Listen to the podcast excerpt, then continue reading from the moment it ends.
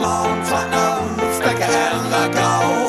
Come on, Tottenham, beats are bloody slow. You are the first team, the last team my dreams have ever seen. Put on that lily white and run that green. White Hart Lane has seen its pain, it's its and. We fought our team through thick and thin and all those glory nights. And when the game is done, we'll sing a song and talk it out all night.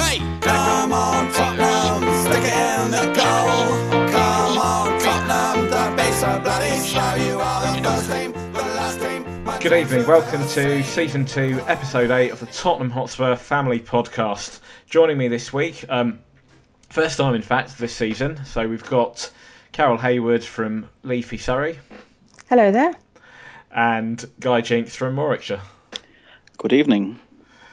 Hi. Right. Okay. Let's rewind a few days and go back to Thursday. Um, we had a game against um, Monaco in the Europa League. Guy, you were there. Why don't you talk? why don't you talk us through um, your day and, and, and the match? If you can Yeah. remember it. Yeah, I was going to say, I remember the train down on Wednesday night to London. Um, and then from then on, it was pretty much an alcoholic blur. uh, I remember it raining a lot. And I remember we didn't see much of Monte Carlo because we found a pub that we liked and stayed in there for about eight hours. um, there was six of us, and the bar bill was, I think it was 680 quid. So we did all right in there. Um, but yeah, the game itself is what you're probably interested in. To be honest with you, Hannah, it's a terrible thing to say, but we were. Um, it, was pretty flat, really. I think the atmosphere. I mean, the ground itself. It's more impressive inside than out because you don't even you can't even see that it's a football ground until you get in it. If that makes any sense, it's on about the fifth floor. I'm led to believe of a shopping precinct, although I couldn't tell what it was. Wow. Um, I knew all that before we went, but it's a bit eerie, really, because I don't know how many it's supposed to hold. But you could probably see from the TV that it was, it, well, if it was a fifth full, that was about it. I, th- I think they did say, um, can you remember, Jav, what they said, what it holds? Was it about I think 18,000? something like that. Yeah. Well, I, I still don't know what the attendance was. I never did find out, but I mean, I'd, I'd estimate that if there was a, I think there was 900 to 1,000 Spurs fans, Yeah, and I think they said 900, yeah. I would guess that the the attendance was probably not more than about five or six thousand then, Mm. if that. And it, I, I don't know. It's it made for a pretty poor game, really. It's quite an open stadium as well with a running track round it. So again, you know, it's it's not one of them closed-in stadiums that can generate a good atmosphere. Um, and I don't know. The game just sort of. I mean, I, I'm not necessarily solely because of the atmosphere. It could have something to do with 14 beers before the game, but it, it just seemed to pass us by. Really, we all sort of said afterwards, you know, we looked comfortable. They didn't look like scoring. Well not that I can remember anyway. Um, and then all of a sudden, it just we just seemed to I don't know stop playing, and they. We, it, to be fair, I remember saying we could see the equaliser coming when it came. They And came was- back into it.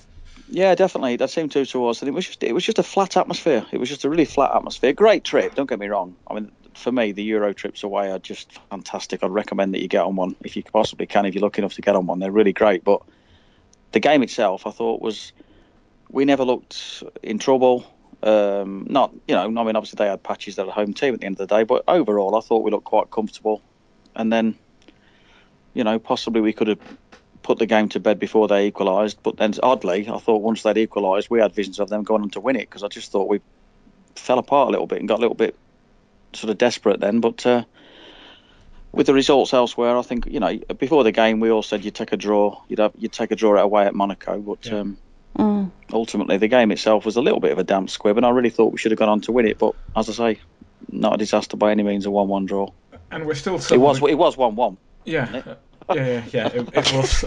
I'd forgotten too, I wasn't even It drunk. was um, it was one one one, and um, we're still top of the group. Qarabag beat um, Anderlecht, so which is I suppose unexpected. Yeah, unbelievable. Um, Yeah, definitely. We're above them, and by all accounts, it sounds like you had a really good day, and a game of football got in the way. Well, Um, pretty much, yeah. I mean, I say that about most away games, but it was very much the case on this occasion. Um, the one thing I would say is that I think that the the draw for the games, the order of the games, has favoured us a little bit as well because on paper, before the games had started, you would have probably said that Monaco and Anderlecht away were the two most difficult games we'd face. Hmm. And to get them out of the way, sort of in the first three, you know, you wouldn't have, you perhaps wouldn't have fancied going away to Monaco uh, for a deciding game, the last game of the group or something. So I think if we can get something of Anderlecht, Yeah. the rest of it's, you know, on paper again. It's not always doesn't always work that way. But you'd think that we'd be uh, we'd be favourites to qualify. It's, it's but back back to back games against Anderlecht and then Qarabag away, and then we finish off Monaco home. Um, I was I expecting Monaco to be a lot better actually. I thought they were they looked quite old. They're quite an aged team, and then there was us with all this youth. Um, I thought we could. I always thought we could step step up another gear or two. We kind of didn't. Um, I Yeah, know. so I saw it. And then they came back in the second half. They made a couple of really good subs, I think. Brought on a couple of younger looking, newer players that they've got. And they made a big difference, I think. And um, then we're on the back back foot for quite a bit of the second half. The, th- the I vaguely remember we were discussing it. Um, I, I remember thinking I didn't think Kane played that well. I still maintain that he's trying a bit too hard. I don't think he had his best game. Um, and I thought Toby at the back. I won't even try and say his surname, but I thought he was outstanding. He he, he looked to me like to have had a storming game.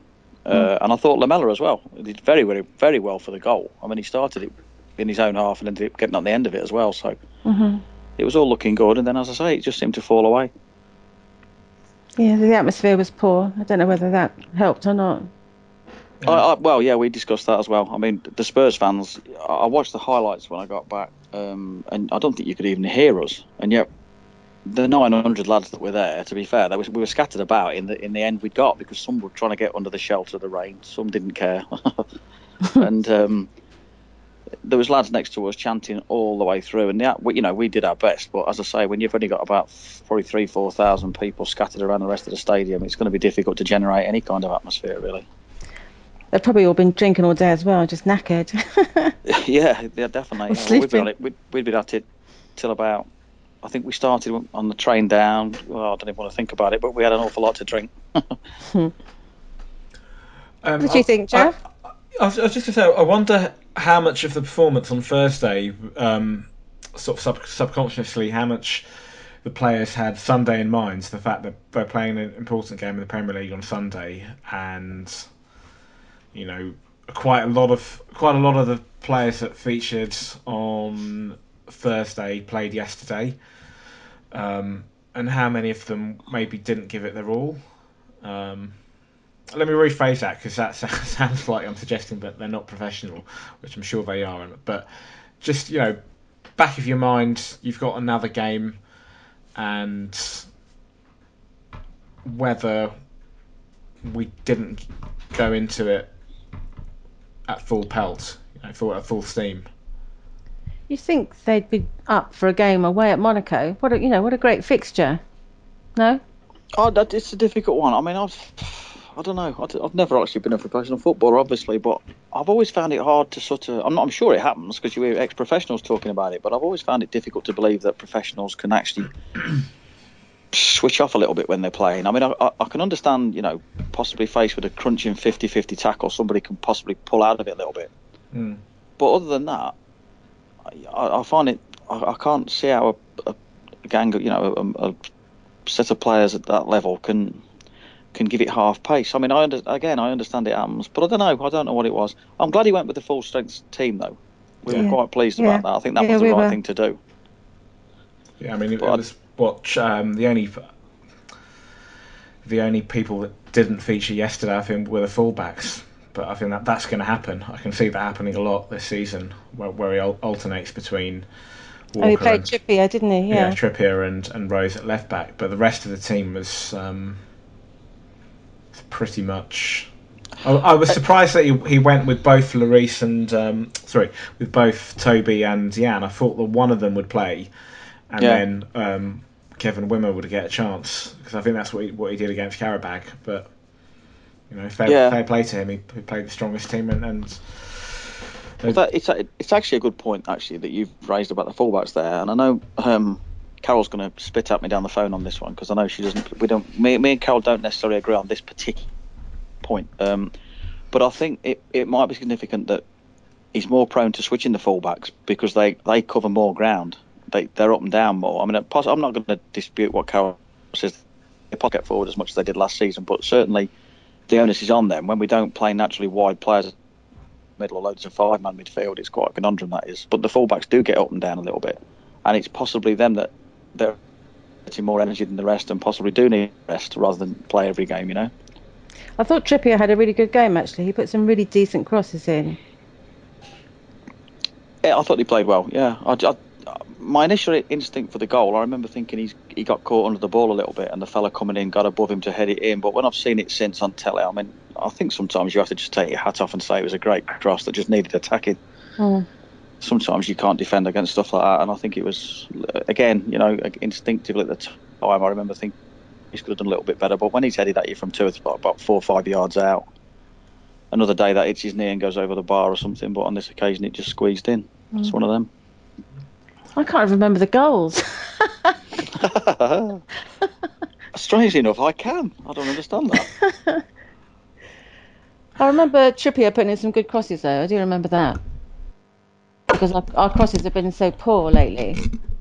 Um, I thought, um, oh, maybe he's a good crosser. Good. I'm glad he's had a game. I think he's another another Walker myself. I think they're very similar. I think from what I've seen of Trippier, which is not a lot, I think No, um, not a lot. No, but if he if there's anything, like, he- he- he's another one potentially better going forward than he is at defending.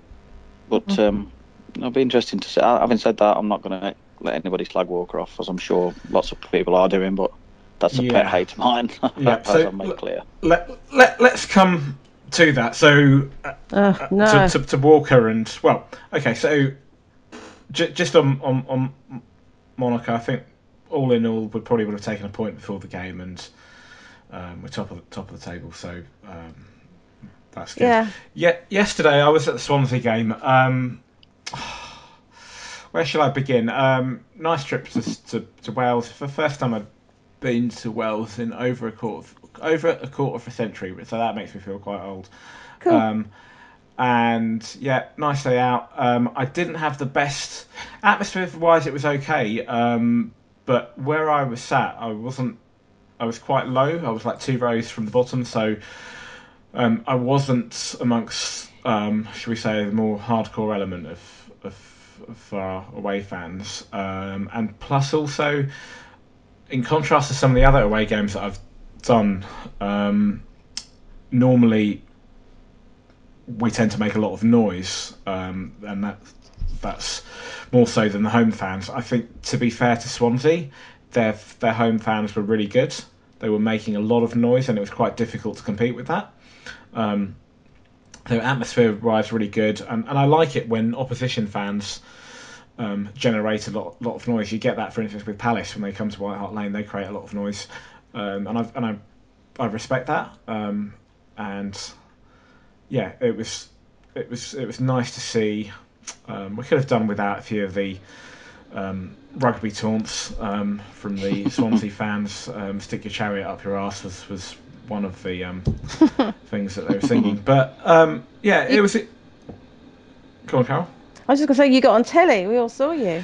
Yeah, so I had a I had a spot right behind the goal, and um, when Eriksen got the equaliser, I was um, recording that with my phone, um, and and he scored, and then he came towards us and celebrated, and um, I appeared in on, on a few photos. Um, for some reason, I was raising a finger. I'm not sure to who or what, but I but There's been so many pictures of you. You've gone viral, mate.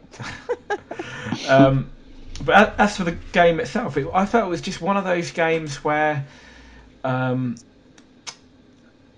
you just feel right from the outset, from when um, from when Swansea scored to when after we equalised and they scored again, or when Harry, bless him, put the ball in his own uh, in his own net. You just knew it was going to be one of those days where it was just a funny old game where it's just not going to go our way. Um, I felt on balance probably two all was a fair result because I think they played quite well. Yeah, they did. Swansea. Um, I think the goals that we conceded were a bit crap, but but overall I thought Swansea did quite well. I thought their Um, first goal was very good. Right, so you've both seen this, um, or at least seen highlights. Um, their goal, I thought, um, the, their number 20, whose name I can't pronounce, but I'll, I'll just call him Mojito. Um, he, I, he put a good ball in, and I thought it was a fantastic header, but I think Walker Walker got a lot of stick from our fans, as as did Chadli, and I'll, I'll come to that in a, in a minute. But Walker um, His name is Ontero, isn't it? Montero, yeah, No, Ontero. Oh yeah. Montero. Yeah. But Mo- Mojito sounds better. Anyway, um, so he put a ball in, and um, He had so much space. The whole first the half. He, he had a lot of space. He had and- loads of space. He, he had- he dominated that left hand side, and Walker was wasn't with him quite a lot of the time. I don't know. He- They broke quite quickly, actually, didn't they? Because we had a lot of possession, and they broke. Yeah, And up he went, upfield, up the left, and he put some really good crosses in. And the header was fantastic, I thought. the header was fantastic, but do either of you think that?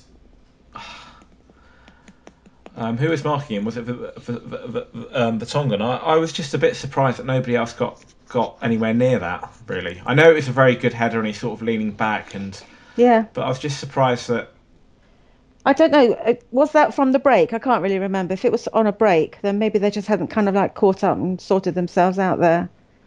From what I saw, I thought I remember thinking that Walker, um, he did well to stand him up the first time. What's his name? Mojito. Let's stick with Yeah. Mojito.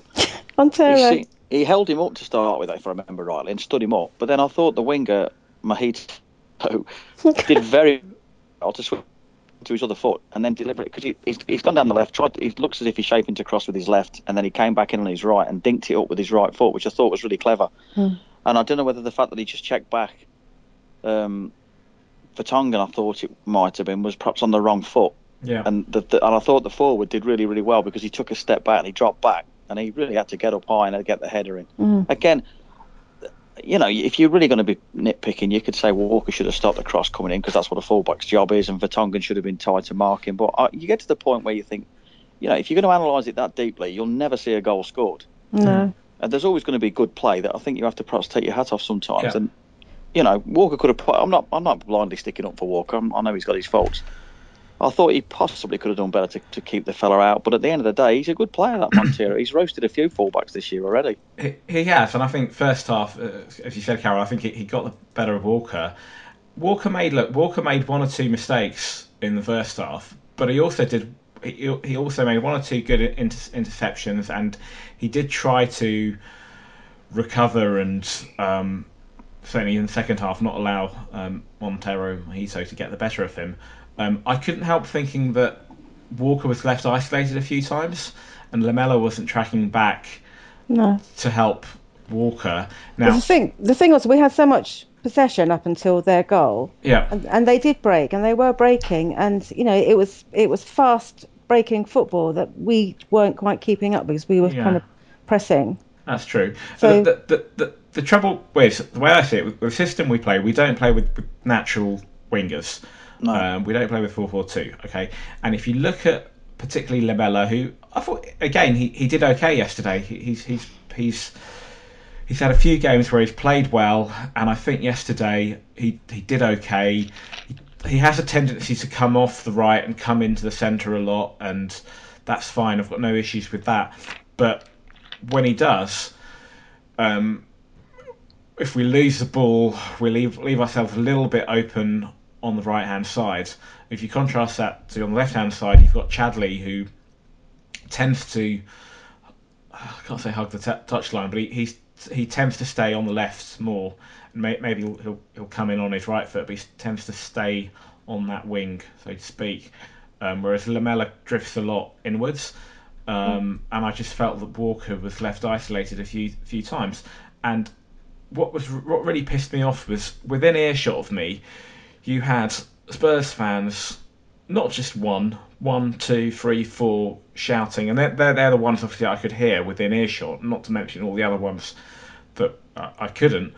We're just shouting abuse, you know, f this and Walker, you see that, you're fucking shit. And the same about same same of Chadli as well, and questioning Chadli. And the thing that really annoys me is we've all got different opinions about football. Some people will criticise Walker, some will stick up for him. With Lamela, we've had this as well, and that's fine. That's part and parcel of football. Um, what really annoys me though is when it's not when people don't do it in a rational way, and they just yeah, and and it's like. Firstly, right, these are Tottenham players, um, and you should get behind the team. And I don't like it when one of our own players who's, who's playing in the, in the lily white, maybe Addy being the exception, but even that was, he was a Tottenham player to be fair until he, uh, until otherwise. Um, when you start slagging off your own players, how do you expect them to go and they can they can hear that? How do you Exactly. expect They're to, not deaf, are they? No, you know, And they, and they read social media as well and they can see themselves getting slagged off all over whatever bloody site people are on doing it. yeah. Twitter mainly. It's outrageous. And the other thing that, that, that stri- strikes me is just Dele Alli made a, made a, one or two mistakes in that match. Okay, They all he- did. he- he- absolutely, but but Dele Alli is a boy wonder. Suddenly now, you know, everybody's and bleep, new Messiah. he's a new messiah. Don't get me wrong. He's a he's a looks a really good footballer, and and that's fine. But he's suddenly the new messiah. A lot of our fans are just talking him up, and that's it. He made a few mistakes yesterday. Nobody got on his back, and nor should they. But he can get away with that. But Chadli can't. Walker can't. And I just something about that I just don't find particularly palatable. I in my opinion, um, I mean, first and foremost, regarding the uh, the cover for Walker, I mean, I, as I said before, I'm a firm believer that Pochettino uh, encourages his fullbacks to get forward, and when and when you think we play, initially he was playing two what I consider to be pretty standard defensive midfield players. If you want to call them something else, that's up to I know what the people do, but ultimately it was Bentaleb and Mason, and then obviously Dier's coming. But it was Dier and Bentaleb for the first game of the season. Now, when there's two players playing sitting a bit deeper in midfield, in Lamela's defence, going back to what your initial point was there, Javad, um, is when Walker gets forward, or on the other the other fullback, be it Rose or Davies, whoever it is, then in my opinion anyway, it should be one of them two sitting sitting midfield players that shuffle across because in theory Lamela is part of the attack that Walker or Rose are initiating with their runs, if that makes any sense. And I was a firm believer last season that it was the two defensive midfield players, much as they had a good season and they burst through onto the scene and you know made names for themselves. Sometimes both of them were caught a little bit slow to get across and cover that gap behind where the fullback's gone. They stay very central, I think. Yeah, and I think if you if you're playing, I mean, I'm a firm believer that we don't need two defensive midfield players, but you know that's just my opinion. Hmm. And I, I would suggest that Pochettino is possibly sliding away from it a little bit, maybe because of the success Dier's had in that role, hmm. because he's played Alli with him a couple of times, and I don't think anybody can say Alli's an out-and-out defensive midfield player. I think he's more box to box. Exactly. But what you could argue there is if Walker's going to continue to get forward, and let's face it, w- without out and out wingers, as you said, Jav, Walker's going to be encouraged to do so as is Rose or whoever Davies, then you, you, your sitting midfield player, if, he wasn't doing it when there was two of them, then the chances are that Walker's going to get caught even more often on occasions. And I think that's that's something that you know, it's not just Walker who's getting caught when he gets forward. It's it's because of the, the rest of the way the team's set up and it's possibly not always working. Having said all that, let's face it, we've had a good start to the season. We've been beaten once in the league, and you know, as regards Walker's performances, I think they've been very good. But fast forward back to what you just t- t- um, touched on then. I mean, I've been going for donkey's years, and I'm, you know, I've I've heard it for years. I've had I've nearly come to blows with Spurs fans over individuals. To be honest, Jenas was always one. He didn't matter what Jenas did, he was always going to get pelters, and it d- used to do me head in. But I think sometimes it's not so much the criticism players get. I mean, I dare say I've been prone to it a couple of times. You know, you shout abuse in the heat of the moment, but some players, I, I'm, I'm a firm believer. I don't want to get on a high horse about this one, as I was accused of yesterday. but um, there are some players that've got a free pass, and it doesn't matter what they do, Exactly. they'll never be criticised. Whereas other players, I think some fans have made their minds up before they even kick a ball, Yeah. and they can do some some, some really good things, and you know they'll be grudgingly appreciated. And then when they make one mistake, they'll be they'll be just slaughtered. And that's what I just don't get. I don't get it. All right, you know, if a player's had a bad season, like I'm, I'm told Walker hasn't, he wasn't at his best last year, and he, you know, he, he wasn't. But he's been probably our best player, I would suggest, consistency-wise, him and Dier. Yeah. And yet there are still fans that are waiting for him to trip up. And it's the same with, again, you know, it was quite heatedly discussed yesterday on Facebook. It's the same with Townsend, in my opinion, and it sounds like Chadli as well. Hmm. Now, so they're not the best players in the world. Of course, they're not. They wouldn't be playing for Tottenham if they were the best players in the world. But I just think that some fans are waiting for them players to, to make a mistake, and they overlook the good things they did. Absolutely. it, I, I don't get it. I don't get it. It's blinkered. It's what I call. I think it's just blinkered. I mean, I don't almost think it's willing them, premeditated, I just almost think it's willing them to make a bloody mistake. Yeah, possibly. I don't know about winning them. I don't know. I'm I'm not sure, but certainly they're, they're, they're pounced on as soon as they make a mistake, and it, it. I don't know. But then again, I think Spurs fans have always been like that. If I'm, t- you know, in my opinion, in my experience, and I would imagine other clubs are probably the same. It's just, it's just one of them things. You get, you get passionate during the game, and people get, you know, they get uptight. And let's face it, we all see games differently. yeah. But it, that is one thing that annoys me that some players just get pelted no matter what they do, and other players don't. Totally agree. I think that um, it's interesting what you said earlier about you know in in in the sort of um, in the heat of the moment we're all prone to saying things and that's fine, but it's when constantly throughout the match Yeah. you've got this guy just saying oh Chadli this and and or, or Walker or whatever, and the funny thing is a few weeks ago. Lamela was getting lots of stick, right? Yesterday he didn't get any stick at all. All right, that's that's great and that's lovely to see. And I They're, remember they're so fickle. Just that's so it. They're so bloody fickle. That's the thing that really annoys me because Well- right, right at the beginning of the game, somebody said, "Oh yeah, you know, L- Lamela's doing really well. He looks like he's really enjoying himself. Oh, it's so much a confidence thing." And the same people were then slagging off Chadli. Chadli was somebody who got, who, I'm pretty sure he, he was in double figures last season Yeah. in terms of He was. Yeah. Yeah, he was. I think. I mean, in all fairness, I think Chadli can be. he- he- He's a frustrating player. I, I like Chadli, and I've said all along I think he'll come good. And I mean, all right, he's been there three years. You could argue it's about time he did. But as you said, Jav, he scored into double figures last year. I just think we, which I look at Chadli and I think you've got everything that you need to be an absolute top player, and he's a little bit too inconsistent at times. Mm. But that doesn't give someone, that, you know, in my opinion, it doesn't justify somebody just giving him pelters the minute he steps onto the pitch. I'll get. Let me. I've just got to tell you this quickly because this sums it up. I don't know if you remember the game a few seasons back. It was. I'm sure it was Keane's, Robbie Keane's second season at Spurs, and I took my stepdaughter to a game at White Hart Lane. I was. I borrowed my mate's season ticket, him and his mate's season ticket, and we were right at the back of the um, the Paxton, and it, I'm sure it was against Burnley, and there was a row of three or four fellas in front of us in a row in front. And the one bloke in front of me, he was constantly on his phone all the way through texting, so he wasn't even really watching the game. And I mean constantly. It wasn't it wasn't like a text every five minutes. And all the way through the game, he was slating Keane, absolutely slagging Keane to pieces. F off back to Liverpool, you useless, and all the rest of it.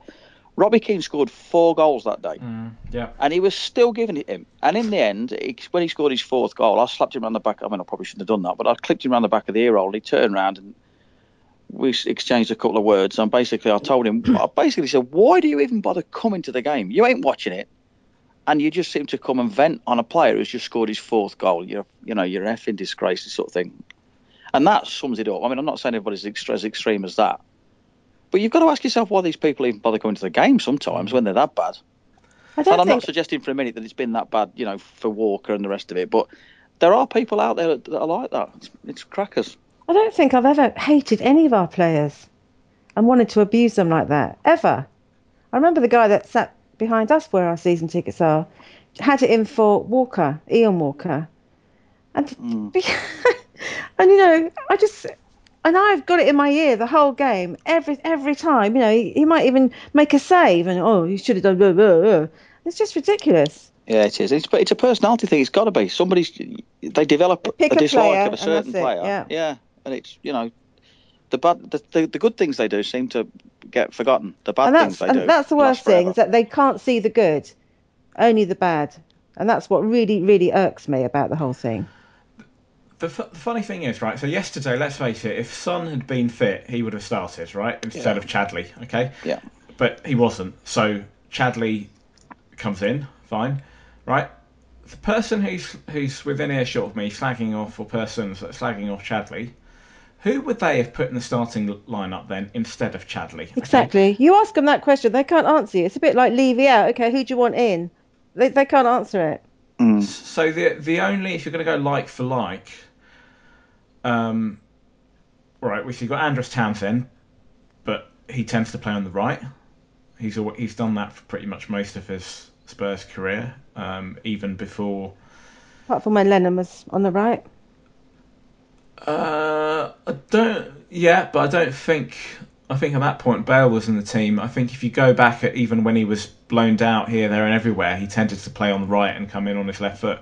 Um, so the only other one that I can think of is Clinton um, Njie. Hmm. Now I don't know he's he's not. I don't think he started any games for us. He's come off the bench a few times and he's looked sharp every time. Um, but I don't know whether he's match fit yet, um, or maybe Poch just wants to slowly um, integrate him into the team. So I think, I think that's probably it. He wants Yeah. to integrate him a bit. He's a bit of a headless chicken, isn't he? He's a bit of a loose cannon, I think, at the moment. He comes on in the last five or ten minutes where and he wants to make some kind of an impact, so he's a bit sort of nuts. It'd be nice to see him. Just be nice to see him integrated sort of gently, if you know what I mean. yeah, I mean, think- we we've got the players that we've got, so we've just got to get on with it. I didn't realise Chadli got a lot of stick actually. A lot, a lot yesterday. Um, and I think I've got to say I was surprised when when Poch there's a question about this later on, but when Poch made the substitution, the first substitution, Lamela came off. I was surprised that Chadli Chadli didn't come off first because he he didn't have a great game, but again, that didn't warrant some of the abuse that No. was being hurled in his direction. Townsend come on for Lamela, and then Njie come on for Chadli. Yeah, that's right. Yeah, yeah. And then Dembele at the end for Kane. What the hell was he on? Did you see the mistake he made, Dembele, near the end? I didn't see anything. Oh didn't God. show it, did they? Yeah, no, not on TV, but they did it live game. I might have crept out of the stadium at that point. I think I left. I left in the 90 seconds. I think it was two, two minutes into injury time because I was trying to rush back and get the, get the train. Um, just um, I just want to point out that personally, I thought Townsend came on and made a big difference in the second half. Now you were there. yeah. Did you think he did? Let's not talk Um, about his end, I- but I just okay. he rattled them a bit, and he. I thought that he did. I thought we, he was a lot more direct. I don't understand this whole Townsend selfish um, because he likes to have a shot. I like the fact, look, there are times when we've got the ball, and we're sort of dilly dallying outside the box, and we either hesitate to put a ball in, um, or if we do, there aren't enough bodies in the box. Um, and sometimes in some of those situations you, you're better off taking a shot. But then when I look around at some of those players, when it comes to taking a shot, Dembele's got a shot on him, but he he holds on to it too much. Um, Lamela can be a bit hesitant. I don't think he's got a good strike on him. Kane, to be fair, is one of those that that's quite happy to shoot, and so is Townsend. And I, I've got no issues with, with them doing that, and I don't think it's selfish. He had Um, two good shots on target, and I think Yeah. he had two that weren't on target, and he gets slated. And he runs at people, and he's quite direct. Um, The thing he doesn't do is he doesn't look up. He just needs to look up, I think. That- a, a lot of our bloody players do. we could ar- the argue end of that. it, sorry, Jav. At the end of it, Andros Townsend is a decent footballer. He's played for England several times. Mm-hmm. He's not been discarded after one cap. He's done. He's played well for England. He scored goals for England in important games. Gareth Bale was scoring from 20 yards, and everybody loved him. But he also hit the stand roof a few times with a few 25 yarders. You have to accept that. If people are shooting from that far out, they're going to get some wrong. Yeah, But absolutely. not what makes me smile, it goes back to what we just said about certain individuals. And again, I'm not sticking up for Townsend. I'm not saying he's, you know, he's not the greatest footballer in the world, but he's coming on off the bench. He's trying to make an impact to get himself in the team. So he's bound to be doing things. Of course he, he, is. he is going to doesn't make the wrong decision now and again. But again, don't get me wrong. I don't want to get on Kane's back because I love the bloke to bits. But if anybody in the team has been shooting when he should have been passing, it's Harry Kane. Of course it is. Kane's had shots from all sorts of angles when he could have been slipping players in. But nobody says a thing about that. No. And Yeah, I, again, yeah, I- someone comes on as a sub and gets blasted for doing it. uh, When, I, when Harry's been doing it the whole game. I only saw the, the, the highlights, and to be honest, I think they only they showed, showed one shot. no, yeah, no, they, they only showed showed one shot at Townsend. Townsend, and it swerved, and it nearly beat the keeper who got it away with his feet. I've been accused. again- I've been. I was accused of being an overprotective parent, like protecting um, Townsend and, and Walker. I guess maybe it's in my nature to to sort of protect the underdog. I don't know, but I, from a personal perspective, I don't, I don't feel as if I'm overprotective of either of them. I, I just, I give them the same, um, I judge them the same. I set the same standards as I do everybody else. yeah. And if Harry Kane's shooting when he shouldn't be shooting, I'll be the first one to say he should have squared that, he should have passed that. And I'll say the same about Townsend. But then when Townsend rattles one off and he hits the bar or he, he scores or the keeper saves, you know, just like when Kane, that's what you do as a football fan. You know, you cheer what you see, and if it's wrong, you think, oh, I should have done something different. But you don't let it affect the way you feel about the bloke for the next 25 games. It's, Yeah. it's, it's crackers. Yeah. Look, it's conceivable that um, that Townsend might not start many games for us. Okay, particularly with with some of the signings we've made. Um, but I can see him having a big part to play, particularly coming off the bench. Yeah. Um, he's quite direct, um, Yep. and and when he came on yesterday, we had that bit of urgency suddenly, particularly after we scored. That last, whatever it was, I can't remember, 15, 20 minutes, w- w- whenever it, um, Eriksen got that equaliser, we suddenly we had a bit of bit of urgency, a bit of momentum, and you know he's quite direct and he likes to run at people, and um, I don't understand the criticism. And okay, yeah, maybe sometimes he doesn't look up, but you could you could label that at many of our players, as you said, Carol, um, particularly. And I've said this on, on podcasts before, maybe not in recent games. He, he's done well for us, but if you go back to start of the season, Lamela, Yeah. Lamela, Lamela sometimes has got a tendency to play like a headless chi- chicken, running around, um, but not, you know, not being direct, come, cu- cutting in, cutting in, cutting in. I don't mind if he cuts in and takes a shot, but he doesn't do that even. He's, he holds on to it, which is good. Um, but it's not towards the goal. Whereas with Townsend, you know what you're going to get. It's going to be direct, and when he, to be fair to him, when he doesn't take a shot, he'll he'll um, Try and cross. he- he'll, he'll, he'll try, yeah, he'll, he'll try to cross with, with, with his with his weaker weaker foot and and, and get um, with with his right foot and get some balls into the box. Um, and that's different to any of the other players um, in our squad. Everybody else, if you look at our forward sort of players, we don't really. Now that we've lost Lennon, the only one that's more of a sort of traditional type of winger or sort of player that get, gets to the byline, byline and put put a ball ball into the box is, is Townsend. Yeah. Um, just a really quick one on on yesterday. Just coming back to something you said, Guy, um, about um, the defensive sort of midfield player. I think in previous games I've noticed I drops back. Um, and almost makes makes up a free, and and obviously because he's played right back as well, um, he can. I've seen him sometimes slot in and and cover for Walker. But one of the things that I feel with the way that we play under Poch, this sort of four two three one, and you know pressing game, and I I don't think if somebody has a bad game, or or if one or two players have a bad game, it tends to affect everybody. Um, I feel. I think that's true about the spine of the team, certainly. I Yeah. if you're two centre halves, I mean, that's why I think we've looked a lot more solid when you've got the two uh, Belgian lads in there because they know each other's game anyway. They're both very confident players, uh, very capable players and confident players. But um, if certainly, you know, them two with Dier in front, I, I, well, obviously you could argue Kane as well if he gets firing again, but it's that spine. I know it's a cliche and everybody will say the same about most sides, but I think occasionally you can get away with one of your three midfield, one of your three attacking midfield players having a little bit of an off game. I mean, I thought, Yeah. for example, I thought Eriksen was quite poor in Monaco, from what I remember. I mean, it might look different Yeah, on telly, he was. He was. but he barely kicked it. Um, but you know, as long as Lamela's having a decent game, or if Son's playing, you know, one one or two of them three, you can get away with perhaps having a poor game. Mm. But I think your centre halves, if you've got one of them not on song, you're in trouble. Yeah. So, and, and Lloris obviously goes without saying if he's not playing well, then we are in serious bother. But I know what you. I, I, I don't know. I, I don't think there's any sort of. We have. I don't know. You look at certain teams and they've got certain players that you think if you can stop him, we'll stop them.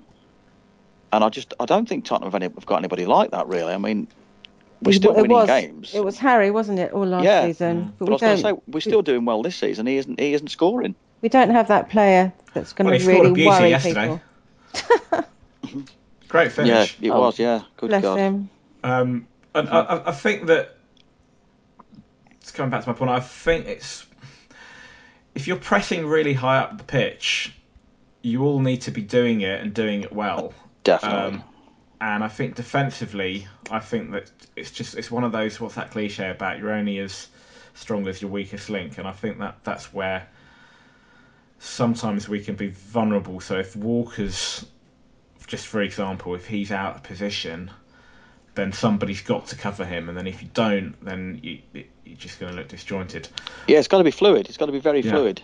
Yeah, exactly. If he goes up, then in my opinion, if, if if Walker flies forward, then Dier, or if it's Alli or whoever's playing in there, has got to sit a little bit and possibly edge towards the right hand side. So if they come back down the, the space where Walker's left, there's somebody there to cover. I mean that that you know that's that's in how I would imagine the the system Pochettino plays is supposed to work. But hmm. I think it's one of them where when it's working well, you probably don't even notice this. But then when they score from that sort of situation, everybody's up in arms saying Walker's out of position or you know so and so's out of position or that's where the goal come from. But again, I think sometimes you have to accept that there are going to be goals scored against you due to good play rather than anything we've done wrong. Absolutely, yeah. Um, it just for final thing on Swansea. Um, in years got seasons gone gone by, we would have had a Europa game on the Thursday and then fallen apart on the Sunday. Um, okay, we didn't win, we didn't get three points, but we we came away with a draw. Um, We didn't win either game. we didn't win either game, true, but we but but but um, both credible results. Um, as you said earlier, Guy, we've only lost one match this season um, in the Premier League, and I don't think that was a game we should have lost personally. No. Um, we're doing okay, um, and Swansea still haven't beaten us um, in the Premier League since No. they've. Um, the, the, their best two results were a draw um, at the Liberty, one all when Harry was manager, and then two all yesterday. So, um, They've, they've actually had a really poor start to the season too. I think their Yeah. manager, the manager said that was the best that they've played. So even they picked their game up. So a draw will do. yep, our cock is bigger than their swan. Um, I don't really want to see that DVD. Okay, right. In the second half of the podcast, um, we'll we'll do some questions. We'll look at the Liverpool game, um, take some predictions for that, and Bex will have her segment on the Spurs ladies. Um, but before we do, here's Elliot Line with this week's forward line. The forward line on the Tottenham Hotspur Family Podcast with me, Elliot Lyon, looking forward to the Premier League game against Liverpool on October 17th. We've had difficulty against Liverpool in recent seasons, losing each of our last five meetings by a combined score of 18 goals to 4. In this fixture last season, we lost 3 0 to goals from Sterling, Gerrard, and Alberto Moreno. Nevertheless, I see us as narrow favourites to win the game, but it's far from a foregone conclusion. I rate the likelihood of us scoring as a cool 65%, of us scoring more than once as 24%, of us keeping a clean sheet as around 40%. Most likely scorelines are a 1-1 draw, a 1-0 win, a 1-0 defeat, and a 0-0 draw. Overall, I have 38% for a Spurs win, 30% for a draw, and 32% for a Liverpool win. This has been the forward line with Elliot Line. Come on, you Spurs. Right, welcome back. Thank you, Elliot, for the forward line. So, turning to that Liverpool match, so we play Liverpool a week Saturday because there's an international break. They've just sacked Brendan Rodgers. Um, my heart bleeds for him. Um, possibility that Klopp might come in as manager. Um, strong possibility. I wanted then. I wanted Klopp for us before Pochettino came. I want to get his brother in Clipperty. I'm here all week. Unfortunately, right. Um, You know, just, Guy, just quick go on on. Rodgers. I've got to say about the Yeah. Rodgers thing because that made me laugh. Um, he got what he wanted in the end, did he not? Because as he said in his own wi- words of wisdom, if you spend 100 million, you should be challenging for the title, and clearly they're not. And he did ask, I believe, to be judged after three years, and clearly he has. bye bye, Brendan. Um, I was speaking to a Liverpool Liverpool fan at work today, and she wasn't too surprised that um, that Rodgers had gone. In fact, she wasn't a big fan of his, um, and she was going on about how the best manager they've had in recent years was, was Rafa Rafa Benitez, and she was quite happy for him to come back. Um, but The Rodgers, thing is yeah, with Rodgers, Rodgers was media friendly. Rodgers, he had the white teeth and he could talk and he was very calm in front of the cameras. He's a fraud. The bloke's he's tactically a, a numpty. He cost them his- the league. He had his cost them the league done. two years ago. He wants them kicking out. but he, he he cost them the league two years back with horrendous horrendous tactical uh, decisions when they they were playing Chelsea at Anfield when Chelsea had to win and they sat back. So Liverpool went for him. I mean, what, that's ridiculous. Just sit back. If Chelsea have got to win the game and they don't want to attack you, let them, let them leave them to it. And then to throw a three-goal lead away at Palace, he, like I say, the man's a he's Yeah. he's overrated. He's a fraud. He's just good at media stuff, and that's why he's got where he has. They're a bit like they're, out. they are a bit like us though. They carry on playing, carry on wanting to get another goal. We're not very good at just sitting back either, holding on to a lead. Not think Possibly not, but again, it's the I mean- Liverpool way, it's the Tottenham way. It's like you But don't. they, yeah, but they, were- they were games that were potentially league deciders. You know what I mean? And that's Yeah. where a top manager would sit in and he'd, he'd look at it and he'd think, right, hang on a minute. I mean, you could say Mourinho did a job on him that day, that particular day, because he he almost coaxed Liverpool into coming at him and leaving the space behind him. I know it was a slip by Gerrard, but ultimately Liverpool could have sat and made that the most boring game in the history of TV. and Got the draw they needed, nil nil if need be, and been halfway towards winning the league. The highlight of my weekend was Mourinho and Chelsea losing. Oh, that was brilliant. His mad rants, just hilarious. Love it. So uh, um, Dick Advocaat's gone um, on his own accord. Um, Rodgers has been sacked. Rodgers has been Uh, Rogered.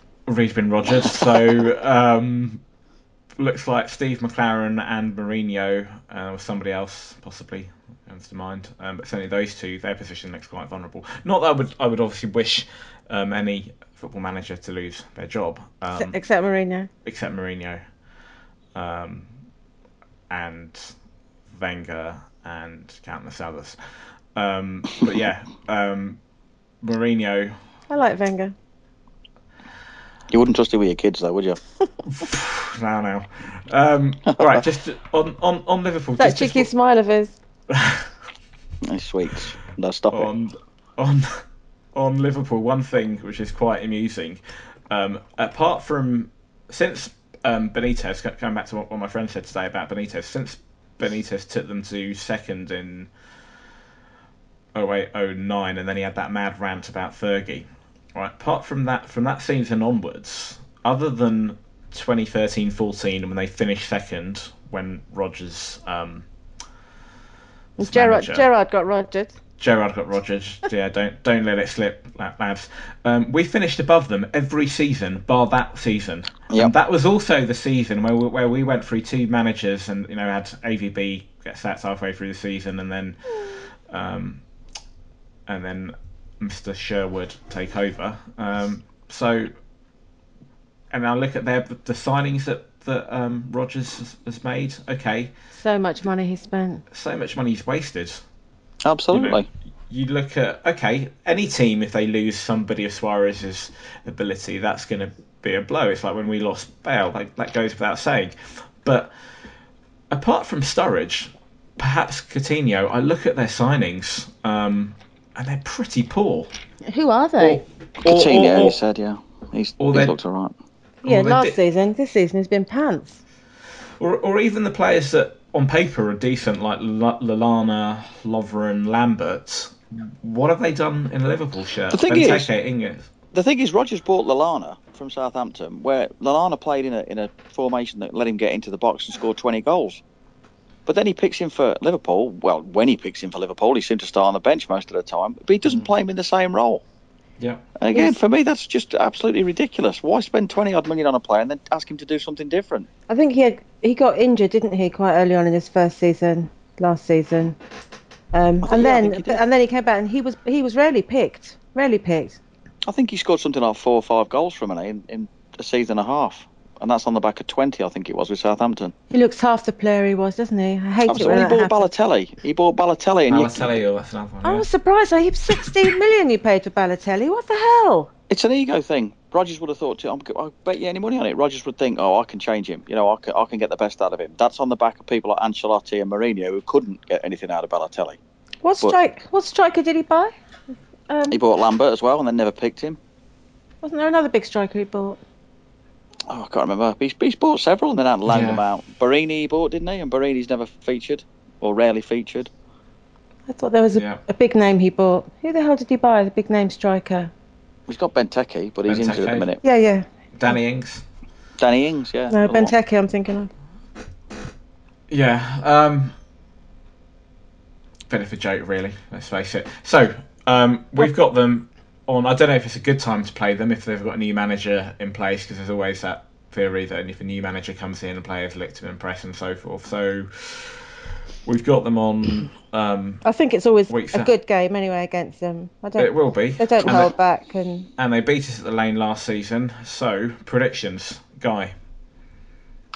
Wow. Um, oh, difficult. Oh, I don't know. I'm not going to have a bet on it, but I'll, s- I'm going to go for a Spurs win. I'm going to go for a Spurs win. I think it's going to be 2 1. Okay, Carol. I'm going for a big Spurs win. Harry Kane's going to get a couple. I'm going well three 0 then. Whew. I was going to say four. Um, 2 0. Eriksen and Kane. Which is incidentally what I predicted yesterday, so I was sort of right. Um, Kane to score. um, but, uh, yeah. Um, okay, right, before we do questions, um, Bex has been looking at the Spurs ladies, so. Um, I know I have. here's, Hey, oh, here's, a, here's, a, here's a take on Spurs ladies. Hi, this is Bex with an update on the Spurs ladies for this week, commencing the 5th of October. As I mentioned last week, the ladies played Basildon in a Premier League match last Sunday. Nice little result. The girls won 4 1, with Avila Bergin scoring a hat trick, which was nice. They also played last Wednesday, the 30th of September, which we lost to Charlton Athletic again. Just like the senior team, the men's team, they're playing midweek and at a weekend. So this weekend just gone, they play Plymouth Argyle, and I don't have a result for that. But they play Thursday, the eighth of October at Enfield. Sorry, at Cheshunt, and they're playing Enfield Town. So if anybody's got some spare time, hop down and watch it. I did want to give you some more information about the players, but strangely enough, for the girls' team, it's a lot more sparse than it is if you're looking for information about the men's senior team. Um, another name I wanted to throw this week was Jenna Schillaci. She's the skipper. She plays squad number 11. She's been with the club a long time, um, and she's our left back. If you have any questions on the ladies' team, my name is, on Twitter is at bunchesbex. Um, thanks for listening. Okay, welcome back. Thank you, Bex. Right, let's do some questions to finish off. Um, Greg Taylor asks, we sort of looked at this, should Poch's first substitution been Njie for uh, uh, um, rather than Townsend for Lamela? I think for Chadli he, he meant to write. Um, Townsend Townsend runs fast and sometimes get players because gets past players because of his speed, but but is too greedy, taking shots when he has teammates in a better position. Swapping him for Lamela wasn't even like for like. like. Um, Townsend has no defensive element to his game, and unlike Lamela, he's no good at the intricate, rapid passing and one twos that is becoming a signature of our game now. Um, just on that final bit, yeah, he's not he's not good at his that, but that's not his makeup. He's not he doesn't do intricate, rapid fire passing and one twos. That's not part of what Townsend does. But he's got other qualities which he, he brings to the team. Exactly. Which, Yeah, which I- Lamela doesn't. Yeah, well, I mean, we've touched on that on that subject as a whole, and um, I've got a great respect for Greg and his, his opinions, certainly. Um, but on that particular occasion, I think you know the, to say that Townsend and Lamela are not like for like, with respect, I think that's the whole point of substitution.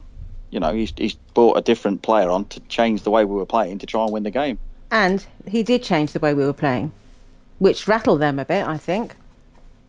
Yeah, I mean, Greg, you know, Greg's entitled to an opinion certainly, and if he, he doesn't fancy Townsend, that's up to him. Um, I, know, I think I think we've touched on it. I mean, Greg hasn't been abusive about him, of course, but you know, possibly that's the reason behind the question. He perhaps doesn't fancy Townsend so much, but you know, Pochettino sees things in training, he makes the decisions, and at the end of the day, I'm being I didn't see enough of the game to make that judgment. But from what people are saying, he. Uh, well, some people are saying he was awful, but others are saying he almost, you know, he changed the game in some respects. So I could totally understand that that change certainly. And remember, Njie is still a young lad who's barely got any Premiership experience under his belt. He's probably still been sort of getting used to the pace of the game as well. I don't know. The, the only thing I would say is it, it, it seemed slightly odd that L- Lamela came off first rather than Chadli, only insofar as Chadli didn't have one of his be- better games and Lamela did okay. So I was a bit surprised with that, but to be honest, it wasn't long after that um, that uh, Njie came on for for Chadli and I don't know, it might have been ta- tactical. And I and I thought when I thought when um, Townsend came on for Lamela, as I said earlier, he gave that bit of urgency, a bit of directness. Which, Did which we- um did. Lamela?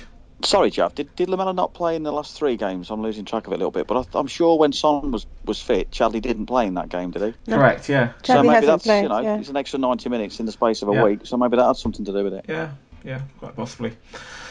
Right. Um, Ator to- Toma, his Twitter handle is at 80 underscore Spurs. He asks, who would be your first choice pairing in central midfield when all of them are back and playing well? I like that because In attacking s- midfield, does he mean? no, I think I think he's talking about the the the, set, the pair, central pair. So your central midfield, defensive midfield, your, your, the, the the two that's in in front of the. the Um, Wow. I'm assuming we're, we're, we're at the moment on current form. I'm assuming we're all going to say Dier as one of them. Yeah, certainly. yeah, defo. Um, Personally, go on, Carol. Sorry, go on. I just think I was going to say it depends who we're playing, but Yeah. that, that doesn't seem to matter to Poch because it was Bentaleb Mason. Bentaleb Mason wasn't it most of all last season, so he didn't kind of mix it up a bit. I think obviously you've got to have a mix of more defensive and more attacking. Um, Alli, I think, is a little bit wasted there. I think he needs a freer role. Um, he's doing well, but I, I think is he is he able to get back and is he leaving us a little bit vulnerable at the back, particularly if teams are breaking against us and we're pressing forward. Um, I don't know. I don't like Guy said. I don't know. Do we always need to have two defensive players? I don't think we do. But I don't think we've got two defensive ones. Mason possibly stands, comes back and plays defensively a bit more than I'd say Alli or who Well, else, who who I else are we think- talking about? If you were gonna, if I think if you were gonna, if you were gonna go for two out and out defensive midfield players, let's, for example, Be Ben and Dier, wouldn't it? Exactly, yeah. I was going to say if we're playing, say, Barcelona or Madrid or something, you know, it'd be lovely to think we were doing that. But then you'd look at the two most defensive midfield field players we've got, and it'd probably be them two. Yeah. I mean, Mason did a very good job in there as well. But you look at Manchester City at home, and Dier and Alli worked superbly in there. But then, I don't know. Mm. I, I, think you've got to. It, The goals it, we've changes, scored. it changes week to week, doesn't it? I mean, if you'd asked me three weeks back, three or four weeks back, I'd have said play Dier and Mason and let Alli be one of the three attacking midfield players. Mm. But in all fairness, I'm first to admit that Lamela, you know, he's made me eat my words a little bit. I mean, I want to see, it, you know, I've got to see a lot more from him to be absolutely convinced. But certainly at the minute, he's playing really, really well, and the kid deserves to start. So, Well, he got his chance because Eriksen was injured, was- wasn't Exactly. he? So, yeah. yeah. And then Eriksen. And he took come- it. He did do, of course he did, yeah, and he's played very, very well. He's, you know, he's, he's shut a few people up. He's scored a couple of goals. He's getting involved, and I think he deserves a start. I don't think Eriksen and Lamela play well together. It gets a bit too congested in the middle there. Uh, That's been said, yeah. Yeah, Um, I know. I understand what you mean. I, I mean, I put of the two for me, it's Eriksen every time for me, and I know he's had his critics. I know he has. He has. He's had some poor games, isn't he? Yeah. The thing with Eriksen, he, he, for me, out of all our midfield players, he moves the ball quicker than than most. He can play first time passes and start, which I'm sure Lamela's capable of, and he's shown it in the last couple of three games. But Did Eriksen play against City? I can't remember. He, he did. did, yes. Did he come on a sub, or did he start? Oh, No, he started, didn't he? Because he, He came started. on the week before and set the winning goal up against. Was Palace, it? Who was yeah, it? Palace, yeah. yeah. With a with a great first time pass actually, which is what I'm talking about. Mm. Yeah. But I mean, I'd stick. I'd put Eriksen in. I'd put Son in, and I'd put Lamela in. And then Mm. going back to the original question, as it stands at the minute, if we're at home, it'd be Dier and Alli. If we were away at the Emirates, then I don't know. Maybe maybe Dier and Mason. I'm not sure. Well, I think put, put it this way. I think once um, Mason, Bentaleb, and Dembele return, and Dembele came off the bench yesterday, which, which was good to see. They're all going to have a difficult job if they're vying for those two places. And bearing in mind that Mason can play further forward and has done. I think he did against Sunderland, or it might have been even before that Everton um, this season. Um, Dembele can play further forward as in, in one of the three, and so can Dele Alli.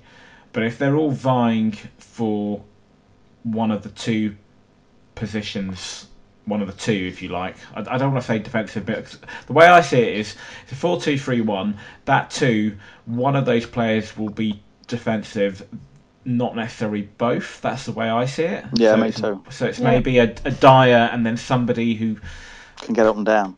yeah, a little bit more. Um, but but they they've got their work cut out at the moment because Dier's a definite, and on current form, I'd, pro- I'd probably say Dele Alli. But that you know that's a good thing. It's, Absolutely. It's good, that, it's good that we've got that competition. Um, as a follow up to that, Zach Gaznola asks our, our, our double pivot. That's the word I'm looking for. Two defensive midfielders deserve, deservedly looks like being Dier and one other. Is it fair that fans seem to be pro- proclaiming Alli as the new messiah when Mason, Dembele, and Bentaleb have done far greater things against tougher opponents? Who who was it? Mason? Who? Mason? Mason, Dembele, and Bentaleb. Well, I, I- in my opinion, The question is about proclaiming Alli as the new Messiah. Yeah. Yeah. yeah. I mean, to be truthful, well, I'm not, to be fair, but I can understand why people are getting carried away because at the end of the day, I think he's he's just more direct. Mm. He's get you know, I mean, even little things like thundering into tackles. I can't think of who it was when he came on a sub and he went steaming into a tackle. He got booked for it. But even things like that can get the fans on side because they see some passion in him. And whereas Bentaleb Mason and to a lesser extent Dembele set the world on fire last year, they were what I'd call more than more often than not they were steady, and they did you know they they worked hard and they got about the pitches doing their business. But Alli's brought something a little bit different. He's got that goal against Leicester. You know, he's had chances as well. He's created. I mean, let's face it. He's probably created more than Mason and Bentaleb did all, all last season. And I just think he is an exciting player, but I certainly don't think that you know he's. I mean, I was going to say something five minutes back that would have possibly really set him up on a on a high pedestal because I, I think if he keeps going the way he's going and he improves, he's got a long, long way to go. But he could end up being like a Vieira type player because he reminds me of the way he strides forward, he puts tackles in, he gets into the box. And Vieira, in, in many respects, was looked at almost as a central mid, a, a defensive midfield player alongside Petit in his best days. And yet Vieira was also scoring goals on a regular basis for Arsenal. So maybe if Alli can do that and bring that into his game or consistency into his game, and you know, the more experience he gets, I think he can be a top player. But certainly to be pinning hopes on him at the, in these games at the minute, I think is it's asking a lot of a kid that age. Yeah, agreed. Okay, uh, let's just rattle through final few questions. Barry Crowhurst asks, after two years of playing without a style, um, can we now say we know the direction we are going, and um, can we finally see the changes work? Um, I I question the I question the first part of this statement about not playing without style for two years, but anyway. Well, if, if do you mind me saying what I think? I think personally, um, it's probably took all last season, but Pochettino, it seems to me, has got the players he needs to play the system he wants to play. And the two key signings for me, Njie may well end up being equally as uh, as important. He's very, he looks very, very quick. But the injection of pace that Son's brought and the the dynamism that Alli's brought as well, I think, and then uh, you know he, possibly got lucky, but let's give him credit where it's due. He didn't rush out and buy, uh, well, he didn't rush out and bid for Schneiderlin, it appears, because he knew what Dier could do. It seems. Let's give Pochettino some credit. He was playing him in the friendlies. We were all doubting it, or certainly I was, and lots of others I know were. When he seems, you know, he's, he's getting better and better. So he's got that rock solid defensive midfield player to build on, and then the pace that they've got. And like, again, I don't want to keep repeating myself because it gets boring, but I was banging the drum all last season that we hadn't got the midfield players to get past Kane. And when you're playing one bloke up front, you've got to have that. Ch- Chadli and Ed- Ch- Chadli to an extent did it, but Eriksen got double figures. But most of his goals were from outside the box. Alli has already showed that he can get past the the, the, um, the centre forward and get goals. Son's obviously done it, and even Mason's done it as well. So, you know, this is possibly the big season for Pochettino because, I mean, again, you don't want to talk in these terms, but if we were to fail dismally this season, then you're possibly in a situation where there's no excuse about I haven't got not that I haven't heard him make it. It's the media more than anything else. But you can't turn around at the end of this season and say, well, he hasn't got the players he wants because he really has. Basically, you know, he's, he's this is his squad now, more or less. And I think we are capable of delivering stuff, and I think we will have a good season. But I, I personally think that's why, maybe that's what Barry meant. You know that the system that Pochettino's tried to play. Because let's face it, I mean, I, I personally thought some of the football last year was turgid at times, very mm. slow and deliberate, and you know, pretty boring. But it's it's showing a lot of positive signs this season, and we do we do break a lot quicker, and we do get forward into the box a bit more. And maybe that's the style that Pochettino's always been looking to play. I don't think he's changed anything in that respect. I think he's always wanted to play the same way. Do we high press? I don't think we do. We we don't always. I think. I think sometimes we do it really well. I, I think we a great example of that was against. Um, I think all teams do do that very well when they break. I think it's impossible to high press throughout the whole 90 minutes. No, I, I meant I meant absolutely. I, I meant over. We do it. Some games we do it really well, like against um, the Scum um, back in February, and then suddenly the next game we don't play with the same intensity. Um, uh, It's hit and miss, isn't it? I think it, uh, the high pressing game, it's about um, getting after the other midfield, really. Was to, don't give them a chance to settle. You know, you get you, all your, your, your midfield three, um, and not just attacking midfield three. They have to get after the midfield players as well in the in the, in the middle of the park. And then obviously, if they do get through that, that's when Dier and possibly Alli, if they're playing them too. uh, It, that's that's what I um, understand the pressing game to be, and I think it. That, I think I read someone this week or somebody said on telly that Tottenham players have ran further than any other team in the Premiership. They covered more ground. So I mean that tends to support the theory that we do press. yeah. Um, but I think there's going to be times when I mean it's like Barcelona. You watch Barcelona play. It doesn't matter what teams press against Barcelona. They keep the ball because they just keep it moving so quickly. And if, if that's the way you wanted to play your team, that's the side you'd aim to, to emulate because they are the best at it. But imagine playing a pressing game against them would be nigh impossible because you just cannot keep up with the ball. And maybe there's times this season when we have been caught out because we've, we've hit teams that have hit a little patch of form during a game. Do you know what I mean? Mm. Um, okay, just moving on. Um, talking of turgid, um, last season, um, Dan Wetzels, Wetzels asks, can you tell the difference between Pochettino and AVB's tactics? Um, I know Carol, you've got a bit of a soft, soft spot for um, for AVB, and and I liked him as a person. I thought he was a decent guy. I thought he did he did okay for us, but you're talking about turgid football style, it was pretty poor and pretty mundane when AVB was the manager. And I think that for, for me, the big big difference between AVB and Pochettino, two big difference. I think Pochettino's a better man manager. I think AVB's man managerial skills um, left wanting t- times. I don't think, even though he had a brilliant command of English, I don't think he was particularly good with the media. Um, but in terms of style, they both played 4 2 3 1. But I've got to say, under Poch, we, we're a lot more fluid, we're a lot more quicker.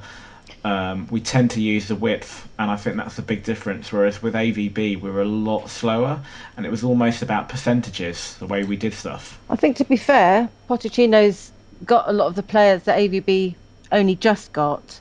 He Yeah, got he that's a got good point. he got all those new players. I don't want to keep harping on about it, but def- defensively we were fantastic under AVB, particularly his season without Bell when he brought all the new players. Um, our defensively we've been shite up until this season under Pochettino. Um, I don't know. Is there a difference? Yes, there's a difference. They're different people. They've got Pochettino likes young players. He's got a good young team now that seem to be playing for him, playing for each other. I think the camaraderie is good. It was maybe good to start under ABV and then it all went tits up and then, you know, it, it was awful, wasn't it? The morale and everything was low. So, I think per, from I, I pick it up on what you just said there. I, I I think the biggest factor in all that for me was Gareth Bale, because the, the season under AVB when we had Bale, Mm. when he was knocking, you know, he's, it ended up in his last season. But we played some good stuff that season. We were a decent, decent side to watch. I mean, and people will argue that Bale was ever, he, he was a one man team, which I've never subscribed to. At the end of the day, he was a very very good player in a good side yeah. but he bought the best out of other players as well. He left. I think AVB, you know, who knows what the truth was, whether he picked those players or whether they were foisted onto him, I don't know. But ultimately, it was it was seven new players. So that camaraderie, it's pretty much destroyed straight away anyway, because you've got you've got more than fifty percent of your team are new faces. He's got. So I think AVB was under a bit of a, you know, he was under a bit of a, a loser there anyway, because he was trying to build a team with the seven new players, and he'd lost his talisman. and the expectancy of spending all that money as well Absolutely. was hugely on his Absolutely. shoulders. But Pochettino came in. you know, he'd got pretty much the same group of players. Again, no star in there. But then last season But they'd, they'd, had, they'd got used to playing with each other for at Yeah, least a season. Yeah, they had, but I think I don't think th- there wasn't a player amongst that lot that I can remember. Once Bale had gone, there wasn't a player. I'm sure somebody will correct me on this, but I don't remember there being a player that when I was taking my seat before the game, I was looking forward to watching. Not an individual that'd get you on your feet. I mean, we went from you know the sublime when we, in, in Harry's days when he had Bale, Modric, Van der Vaart, even Lennon. You know, in Yeah. them days, it was a great side to watch. Yeah, and then all that lot went, and then Bale was the last one probably to go out of the out of those fig, uh, that them players. If you count Lennon, because Lennon, you know, he started, his career was on the slide anyway at Tottenham by then, I think. And I think we've had two years where we haven't really had a player worth the entrance money. And then last year, by of- luck of design, call it what you want, we found Kane, and mm-hmm. Kane Kane was probably the shining light through what was pretty much not the greatest side in the world. But now I think we've got Son, and even in the handful of games he's played, he's really looked exciting. He looks a very, very good player. Mm. But, I mean, that, you know, I, I, that's that's how I see it. I, I, I, if I'm totally honest, I don't think there's an awful lot between AVB and Pochettino. If I'm truthful, No, I think they're both they're both capable fellas. They're both young managers. They've both got bits to learn. They'll both go and do a good jobs if they stay at Spurs and move on. But I think it's the players that they had that you know pretty much governed the way we played, in my opinion. Yeah, and I think, as you said earlier, Carol, um, to be fair to AVB, he didn't really seem to get the players that he asked for. Um, Did I say that? did you not say that? yeah. Well, the big the big one was that Moutinho, wasn't it? Apparently, Yeah, ironically, who played against us the other night. But I mean, if, you know, if if urban myth is to be believed, he was the one that he desperately wanted and pinned all his hopes on. Anyway, he and won the league. get him. He won the league with Zenit. Good for him. Yeah, absolutely. Okay, final three questions, really quickly. Um, so we're going to have to one of these probably um,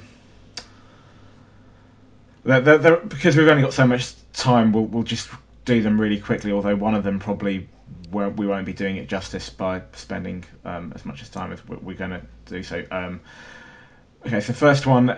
Um, again from Atul Tom- Toma, Tomar, he asks if you could bring back one ex-Spurs player to join the coaching staff, who would it be and why? Ginola. Because I think we're absolutely pants at crosses. Our corners aren't particularly good either. Um, and he could teach he could teach him a thing or two. Good shout. I'd personally go for Glenn Hoddle because for me, he's still the best player I've ever seen live, and I still maintain that he should be managing the England team. I think he's the most knowledge. And Yeah. you've only got, I mean, you know, I mean, people, I'll get pelters for saying that because people say he's been out of the game for so long, etc. But you've only got to listen to ex-England footballers who still say to this day he's the best coach they've ever had at international level. You've got a you've got a man crush on him too. Um, uh, best Who player I've ever seen. Yeah, Best player I've ever saw. Well, at Spurs anyway, live.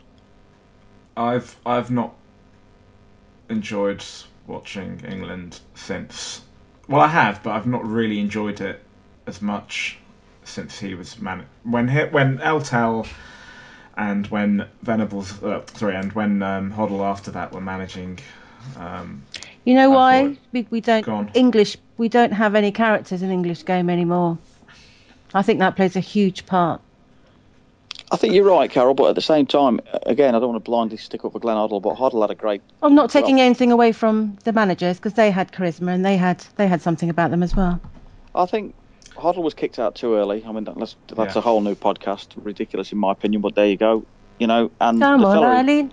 The fella, yeah. Well, at the end of the day, oh, that's another story. Darren Anderton says it worked for him. So what's the harm?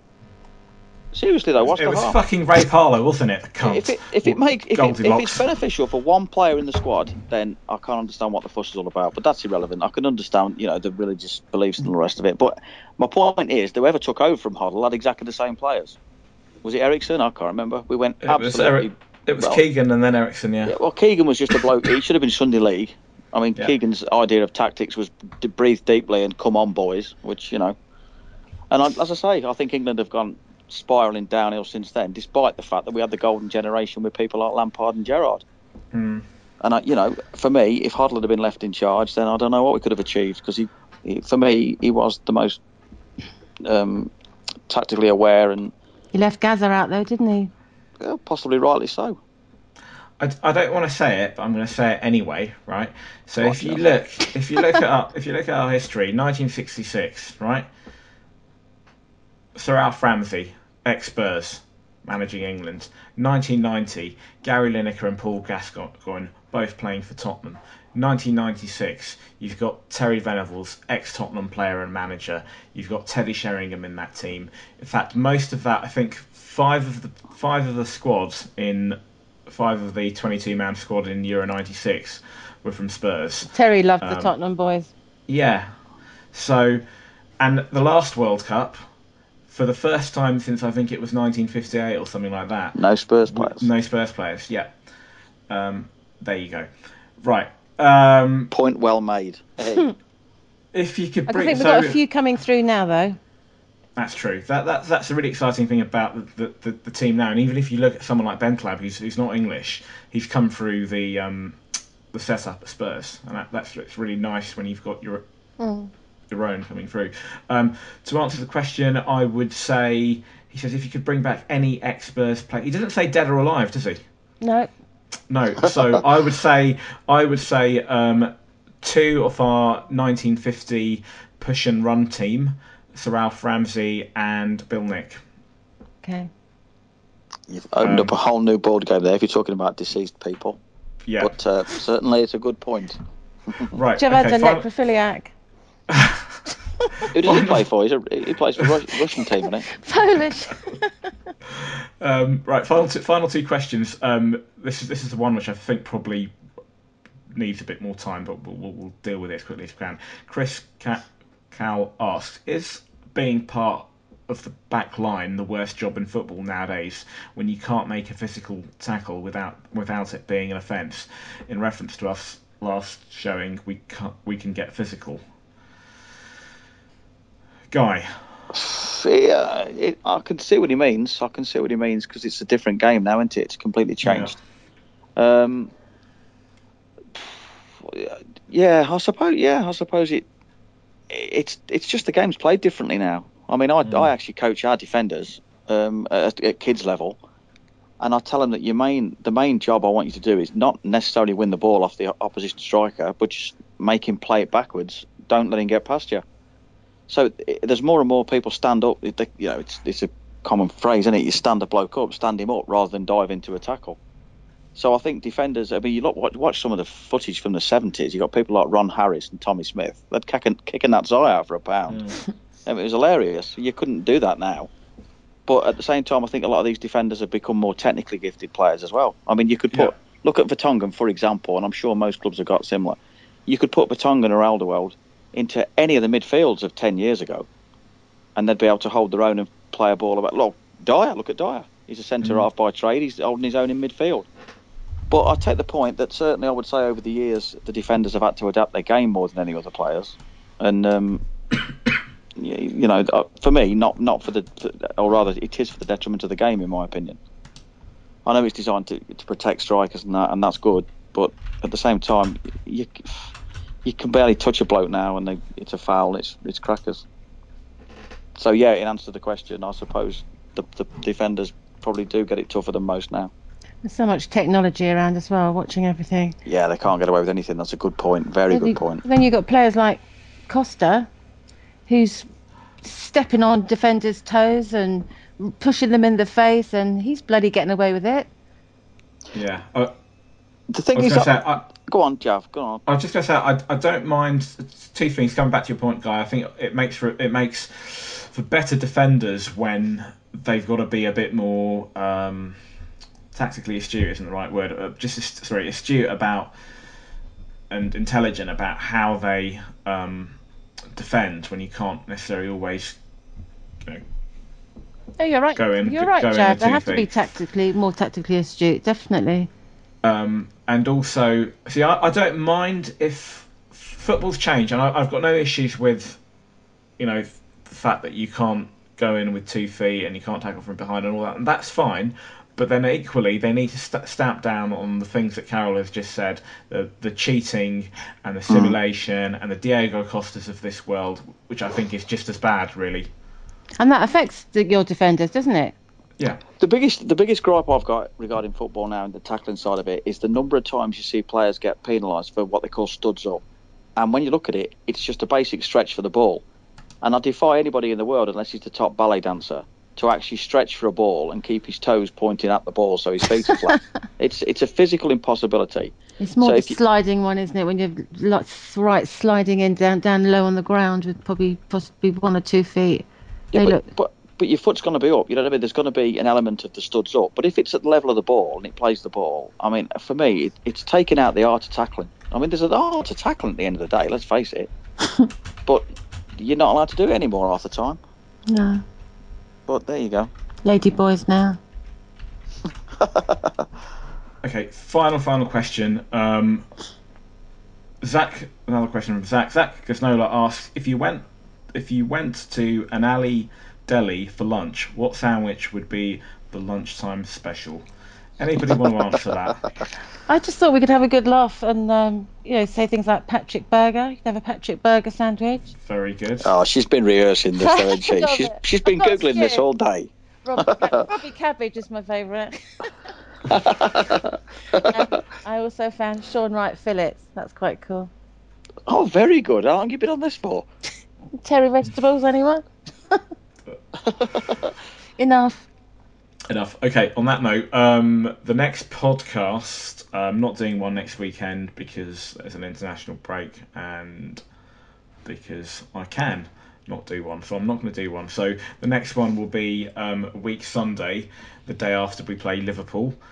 Um, Carol, thank you for taking part. Oh, you're welcome. Thanks, Jeff. Guy, thanks for thanks for taking part. It's a pleasure. Thank you both. Um, the future's bright. The future's lily white. Good night. Come on, Tottenham, stick it in the goal. Come on, Tottenham, are bloody slow. You are the first team, the last team my dreams have ever seen. Put on that lily white and run that green. White Hart Lane has seen its pain, it's had its lows and highs. We fought our team through thick and thin all those glory nights. And when the game is done, we'll sing a song and talk it out all night.